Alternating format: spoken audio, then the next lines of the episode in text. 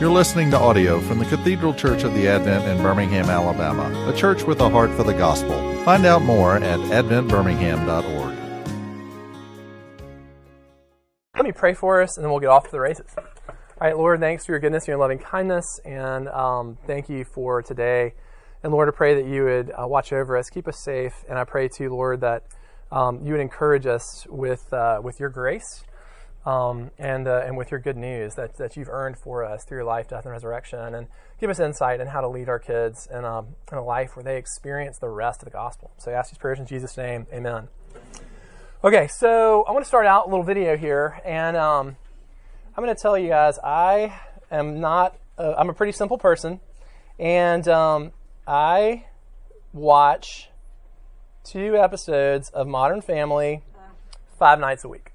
Um, and so this is from the episode called Under Pressure. And so today we're going to be talking about, I'll just say, when we ask kids, um, when we ask kids, like, what is the biggest problem that you deal with or that your peers deal with, they unequivocally say that it is a sense of stress and anxiety. That's it. Top number one, uncontested anxiety and stress.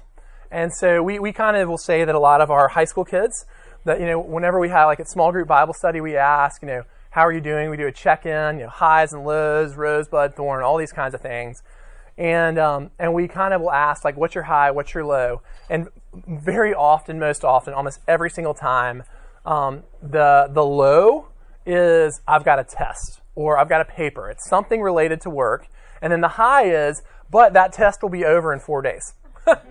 we uh, we one I can remember a couple semesters ago a kid really not being like not joking around and speaking hyperbolically said like you know what um what's something that you're looking forward to? What's something that you're dreading? This was on the first week of January and the student said I'm dreading the semester and I'm looking forward to summer. And we kind of dug a little deeper and she's just like I mean it's just like a grind all the time. I feel so much stress so much pressure. And so um, the thing is it's like the single thing that gives us that the relief from that kind of pressure, from that kind of anxiety is the gospel. It is knowing that you're enough in Christ, that Christ has forgiven your sins, that he has given you his own righteousness, and he has made you enough before God the Father. And so we're gonna um, we're going to actually I'm gonna drop, you know what, sorry Alex, we're not gonna do your video today. Don't have enough time for that because some turkey who wrote the rally day skit went too long. Um, but um, but I'm going to start out with my story, and th- th- my story is like integral to why I'm just like so. Uh, this is my 17th year of youth ministry. This is why I'm so into it. And so I was, um, I was, and most of y'all heard the story at least a dozen times. So sorry for those of you who've had to had to hear it. But I was a, um, I was a kid. I, I was an honest to goodness Christian going into the third grade. I had like a born again conversion in the summer after second grade. My understanding of Christianity was um, that you basically you accept Jesus into your heart and then you just try really really hard. Like what God wants from you is maximal effort. And so that was me. And I was a performance junkie and that was the world I lived in. You know, I, I grew up in over the mountain here in Birmingham and I um, yeah, I was just a performance addict basically uh, my senior year of high school, and now this is like this was like robust back in the day. This is pretty normal for a lot of kids now. I took five AP classes. I taught myself an extra AP class. I swam like at a competitive level. swim, you know, anywhere from two to three and a half hours a day in the morning and at night. I um, was vice president of the student body. I was vice president of the uh, honor society. I was vice president of. I was on the state board of the Key Club. I wrote for the newspaper staff. And um, yeah, and I literally got up at like five in the morning. I went to bed at 11:30 at night. Usually fell asleep on my homework, and it was just like it, I just went all the time, all the time. So I went to college, did, did the same thing. Finished college a year early, double major, just going all the time, going all the time. I did a master's degree my senior year, and um, during that master's program, I started to have trouble with short-term memory loss, and I was frequently forgetting what I was saying I would be in the middle of the sentence. And, and those of you who work with me that I haven't fully, fully emerged from this, right, Rebecca? or if you're married to me. um, but anyhow, but I mean, I was losing my keys like every day. Um, I would go up the stairs to run an errand uh, in my apartment, you know, to go upstairs to like brush my teeth or, you know, to get something, and I would forget why I walked up the stairs. So I went to go see a counselor, uh, like student services, and he's like, you know, you really need to slow down. He's like, your life is just too much, you know, and you need to you need to slow down and you need to do come back and we'll do some decompression exercises. And I walked out the door and I was like, whatever. You know, I was like, that guy, he was wearing a lavender sweater vest. Did not help his credibility. Didn't help his credibility. And if you wear lavender sweat, guys, if you wear lavender sweater vest, it's uh, no shame, but it's not going to help your credibility with a 22 year old male. Um, but anyhow, so I just totally blew him off. And I was just like, you know, whatever.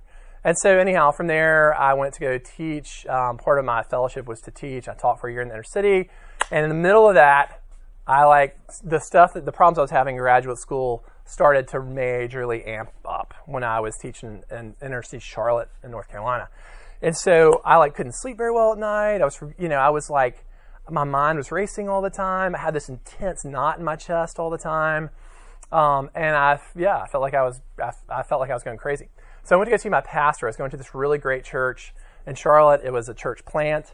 And, um, and I was hearing about grace and and by the way, all throughout this, I'm like a go to church every Sunday, go to like the Christian fellowship every week, not drinking Christian kid. So I was, I, I know, I was, I was like in the Christian world, but I just had no concept of what grace was.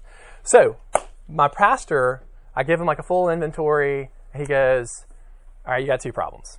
Right, problem number one is that you are showing all the signs of someone who's about to have a nervous breakdown. He's like, I'm not saying that in a hyperbolic sense. Like, you are going to have a nervous breakdown if you try to finish out this year. He said, you need to go to a doctor and you need to get a path to resignation as fast as possible.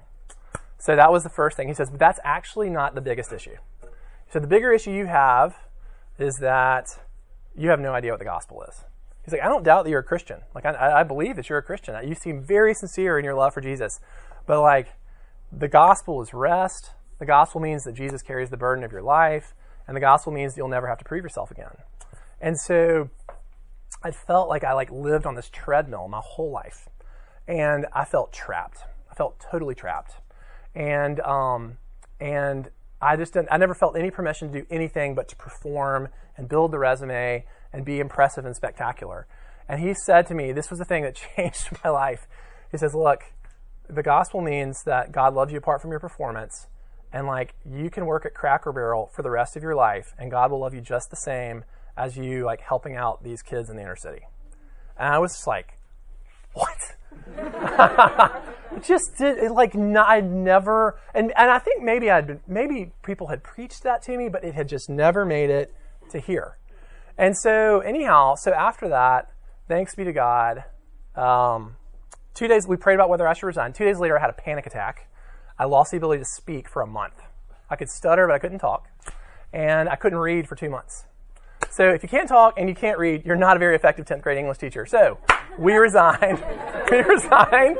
And it was so interesting because I was like clinically depressed, like resign, move back home with mom and dad, like go to the counselor, all of that, taking a break. And at the same time, I had never been so joyful and so free and like had so much i'd never had so much peace in my entire life and here i was you know like having had to resign from a job uh, living with mom and dad uh, had to take a demotion at johnny rockets up at the summit it's a true story that's a story for another time my direct report was a 10th grader at hoover high school that's another part of the story um, it's true her name was michelle she's the meanest boss I ever had yeah. But anyhow, but I had this sense of like, hey, I'm a free person. Like I'm not a slave to the grind, you know? And that doesn't mean that I like stop trying or stop trying to do good work or whatever. But I just had this this like uh, switch of gears where I could remember like, hey, I'm enough. Like I like God, I am loved apart from my performance. And so that is part of why like I'm so into working with kids because my life was qualitatively so much better after knowing the full gospel of grace, not just for my salvation, but for me as a Christian, um, then you know it was so much better. Even though my circumstances before were really great, and after there was a lot of difficulty, but it was just so much better, all because of grace. And so that's um, that is uh, kind of that is the heart of my passion. But getting to our kids and off of my story, um, the the most pervasive issue we see kids dealing with is that sense of stress they do. It does seem like they feel like they're handcuffed to a treadmill and they just cannot get off. And so, um, and you see that uh, anxiety really is an epidemic amongst adolescents today. Um, not, and, and, don't worry, there's going to be good news here, but here's your freak out moment. Um, so, according to the National Institute of, of Mental Health, um, like 19% of all U.S. Adult, adults suffer from an anxiety disorder, but 32% of boys and 38% of teenage girls struggle with an anxiety disorder. So, like the the the the incidence of anxiety disorders is twice as high almost amongst adolescents today as it is amongst adults, right? Um, pretty scary. Uh, let's see here. They find that kids who live in affluent suburban areas have twice as high likelihood of anxiety disorders, suicide, depression as kids who live in impoverished areas that have very high crime rates.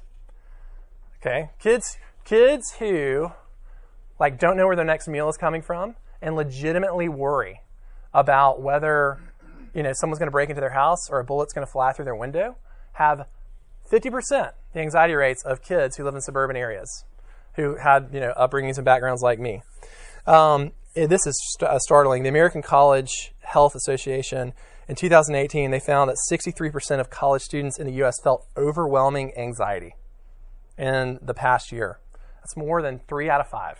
Okay? So this anxiety issue is really, really big. Some of it is exacerbated because of social media and iPhones. That's another class. Um, but a lot of it is this performance pressure that kids feel, um, this kind of arms race that they experience. And so, what we're going to look at is we're going to look at um, we're going to look at Galatians chapter two. But the analogy that I would kind of like to give that I think captures the experience of the teenage student is the NCAA tournament in basketball or any kind of tournament. I know, sorry, I'm a guy. If, if you feel alienated by sports analogies, I, I, don't mean to make you feel on the outside, but this is this this will hopefully illustrate uh, what I think is a normal experience. So, like, if you're in a soccer tournament, um, or you're in like the state basketball tournament and volleyball or basketball or whatever it is, you know, it's one of those things where you have to win to make it to the next round. And so there's that pressure because if you lose, you're out, right? And so, um, and so with that being said, and also too, as you play, particularly if you're playing like in the NCAA tournament, there's an audience. You feel you know, people are watching you. There's the television audience, there are the people in the stands. And so there are four elements here. Then this is on your little worksheet if you've got it. There are extras over there, and there's a couple extras in the back, I think. Um, but there are a couple of, of elements uh, that I think are, are helpful to understand. And by the way, as I go through this, I want to say that I am not poo pooing on the idea of trying hard. I'm not poo pooing on the idea of excellence. Like, uh, don't say it the whole way, but as I famously said, God is not honored by a half effort. Um, uh, you know, like my, my father-in-law was an employer, and he had employees who were big, you know, big Christians. They talked their Christian, and they did a terrible job. They're irresponsible.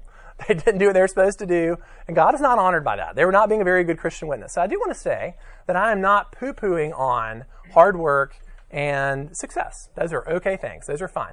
But what I am saying is that the gospel of grace enables a person to pursue excellence and to work hard while having peace and rest in their heart. That's the promise of the gospel, is that you can work without growing weary because the burden of Jesus, his yoke is easy and his burden is light. The yoke that we put on ourselves is not easy. The yoke that we put on ourselves is, is really, really heavy. And so the four elements coming out of that, um, that coming out of that analogy of life as living in a sports tournament are one, there's a clear standard.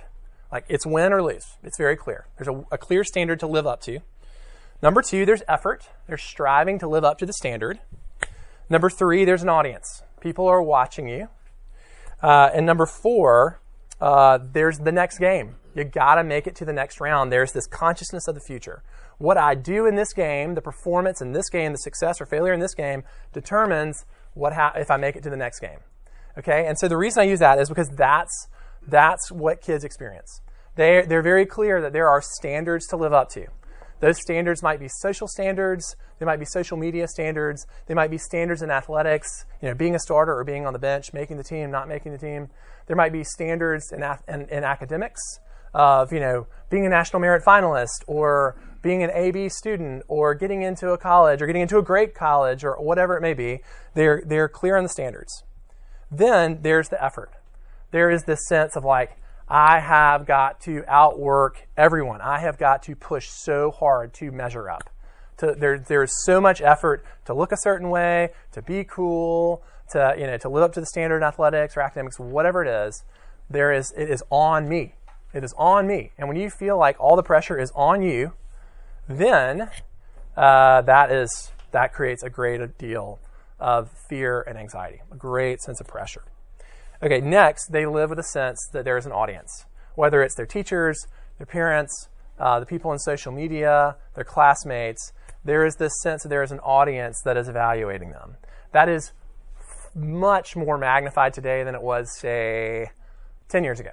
Because in 2013, that's when you have mass adoption of Instagram. Um, and iPhone comes out in like, was it 2007 when the iPhone came out? And so, um, as a result of that, this sense of audience is heightened now. Um, and then finally, future.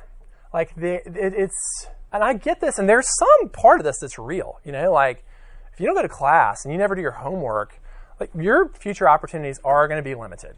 Like, there is, you know, there is a reality to that. I mean, if you read the Proverbs, the Proverbs do say, like, you know, if you, you have to be responsible you have to be basically basically responsible in life. So there's something real to that. And that's different than your whole future, your whole well-being, your whole livelihood. It is on you. If it's uh, if it's going to be, it's up to me, right? That's not in the Bible. That's antithetical to the gospel.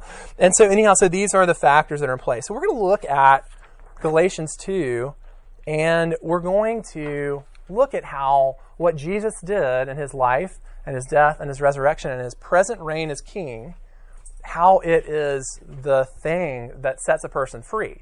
And so part of what we're trying to do here is give you a little bit of language that you can communicate to your kids to, to help take a little bit of pressure out of the balloon, you know, to help give them a little sense of relief, okay? And so, um, so starting in, in verse 14, to give you a little context here on, um, I mean, look at me. I'm just offending everyone left and right. They're all leaving. JK, JK, JK. Um, uh, but anyhow, the context here is in the church in Galatia, um, this church had been planted, this true message of the gospel that, you know, Christ has done everything in his life and in his death to free you from the wrath of God, to free you from the judgment of God, such that you live entirely under the grace and the favor and the pleasure of God the Father. And they had said, well, it's Jesus plus a little bit more. Um, they were saying, well, actually, you know, you Gentiles, it's good that you put your faith in Jesus, but if you're going to be truly accepted by God, you got to do a little bit more. You gotta, you know, you gotta follow the dietary laws. You gotta follow, follow some of the Sabbath rituals.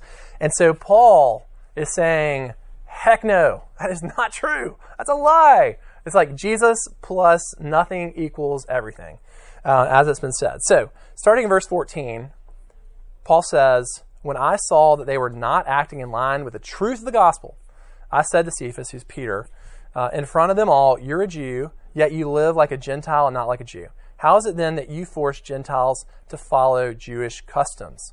We who are Jews by birth and not sinful Gentiles know that a person is not justified by works of the law but by faith in Jesus Christ. So we too have put our faith in Christ Jesus that we may be justified by faith in Christ and not by works of the law. Because by works of the law, no one will be justified. So one of the things that he's saying is this was the way of the Old Testament as well, in the sense that atonement and forgiveness came not through uh, not through living perfectly, but it came through um, substitutionary sacrifice by you know by taking uh, you know a lamb or a bird or whatever it may be to the altar, and your you know your sins were uh, that that animal was punished for your sins, and you lived under the grace of God That's, that's, that was the system of salvation in the Old Testament. It, it was a different methodology, but theologically speaking, um, this, you know, it was still a matter of, you know, to, to be right with God, you, it's still a matter of God's grace. It's still a, a matter of faith and grace. And so, hey, he says, Peter, we know this. You know, we know this. And he says, he uses this word, he says, we know that a person is not justified, justified by works of the law. And so this word justification is really like right down the center of the Christian faith. And it has two, there are two ends to justification. The first part of justification is that your sins are forgiven. Uh, the things that you've been gone, it is, they're washed away.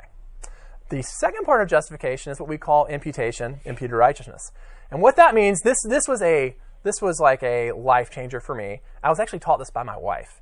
Um, is that, uh, Jesus lives a perfect life. He gets credit for a perfect life. And when you put your faith in Christ, the, the goodness, like the credit for his good life is reckoned to you. It's credited to you. So it's not just that like the bad things that you do are washed away. It's that, you know, the way that Jesus is regarded for living a perfect life, which you call, you know, being righteous, like you are regarded in that same way. So think about, you hear me say this a lot. I'll, I'll say this over and over again. But think about if your child were absolutely perfect. Your child never made a mistake, never complained, always did what they were supposed to do, did their homework without asking, told you you were the best parent in the whole world. You know, we have a great deal of pleasure in our very, very flawed children, right? But imagine, think about those moments when your kid is actually really good and how much pleasure you have in your heart. Well, imagine if your child was a superstar all the time. Like, there really is a joy and pleasure in that. Well, so Jesus was that way. And that is how God the Father, you know, how he regarded his own son. It's like, oh, he does everything right. Well, he is God, but he has a little bit of an advantage on us. Um, but, you know, think about the pleasure that God the Father had in his son, Jesus Christ, living a perfect life. And so the deal is, is that the credit for a perfect life, righteousness, that's the term for it, is credited to you when you put your faith in Christ. It's not just your sins are forgiven, it's that you're righteous in the eyes of God. So that God has this great pleasure with you that has nothing to do with your performance. Nothing to do with your performance. It has everything to do with the performance of Jesus. So you, we are regarded, um, we are regarded based on the performance of Jesus. That's how God relates to us, based on the performance of Jesus. And so, with that being said, that is something that sets a person free. That is how you validate to your child that you are actually loved apart from your performance by God. And that's not just like an abstraction, but like when we can say, no, no, no, like Jesus lived, he didn't just die for your sins, he also lived perfectly for you. Something that we say to the teenagers is kind of like our, you know, you know, at the end of a, at the end of a worship service, they go into the world to love and serve the Lord. At the end of youth group, we say, hey guys, we want you to know that Jesus has already lived this life, this week, Jesus has already lived it perfectly for you. Like you're, you're a free person. Jesus lived it perfectly on your behalf. You do not have to be perfect this week. And that's the kind of, that's the kind of message that uh, that gives a person freedom from anxiety and freedom from pressure. Um, and hey, it creeps back within 30 minutes, right? But that's why we learn the language of the gospel so we can preach it to ourselves. Um, okay, so then going on in verse 17, um, well, sorry, before I go in there too, well, no, we got to keep on rolling. Turkey shouldn't have written such a long skit. You wouldn't have, you wouldn't be, you wouldn't be pressed for time. Okay, number 17. But if in seeking to be justified in Christ, we find, we Jews find ourselves also among sinners, doesn't that mean that Christ promotes sins? Absolutely not. If I rebuild what I destroyed, then I really, then I really would be a lawbreaker. For the law, for through the law, I died to the law so that I might live for, for God. So something that kind of makes us nervous as parents is if we tell our kids, hey, listen, there's nothing you can do to make God not love you. There's you know, like you, everything has been paid for here for eternity. Um, we worry that our kids are going to be like, "Sweet, let's go smoke some weed," you know? um, yeah, right. That's reasonable, you know. And so, and that's a pretty human reaction. That's definitely a very adolescent reaction. Um, but Paul says, no, Jesus isn't saying go sin. I mean, sin's self-destructive, and he reminds us in the next verses that like you're in a relationship with Jesus. You're like you're married to Jesus, and like sin messes up that relationship. It messes up your relationship with other people. Don't do that. So Paul is saying like, hey, sin is not in your best interest. I'm not saying just go sin wildly and be self-destructive. Um, He's, he, he's, you know, he's, he is kind of reminding us that's not the message here. The message here is you live for Christ. Like you realize what Jesus has done for you, and you realize how much he sacrificed, but also how much he's given you. And so you have this affection for Jesus that hopefully motivates us to live lives that are, you know, that are faithful to love and serve him and be obedient to his law. And so then he says, you know, verse 20, he says, I have been crucified with Christ and I no longer live. So my sinful self was carried with Jesus through his life and his death and his resurrection. And I no longer live, but Christ lives in me. Like Jesus lives in my heart. I'm unified with Christ. And the life I now live in the body, I live by faith in the Son of God who loved me and gave himself for me. When he says I live by faith, another way we can say this is I live with rest. I live with a sense of peace in my heart. I live with a sense of freedom. That's, that's what my, you know, my pastor, going back to what he said to me, the gospel's rest. The gospel means that Jesus carries the burden of your life. The gospel means you'll never have to prove yourself again. And so I feel like the way I lived and so many of our kids live is they wake up every morning to try to prove themselves and to try to impress people. That was me. Um, and so he is saying, no, no, no. Like, I can live in rest because Jesus loves me and he died for me. And that love is apart from my performance. I'm free. And then finally, he says, you know, I do not set aside the grace of God, for if righteousness could be gained through the law, Christ died for nothing. And so the thing uh, that I think is so key is like the standards are real. The standards are real and they are in our face and in our kids' faces all the time. You know, I mean, the I was reading something yesterday about you know Instagram and teenage psychology, and it was, they were talking about how like how the issues with uh, body image that it particularly creates for young women because like you know there are filters and different ways that people can manipulate the picture that make them look in ways that are not real and yet the teenager doesn't know that the teenager sees this image on instagram and they're like that's how i'm supposed to look and i don't look like that right and they feel this sense of condemnation and um, and so like those those standards are all a lie those standards are all a lie like the standard that matters is like being righteous before a holy god and the that sense of righteousness, and we define righteousness to our kids as like enoughness. Like you're enough. You're enough. There's nothing you can do to be better. There's nothing you can do to, to be worse. You're enough, and that is permanent. That's static.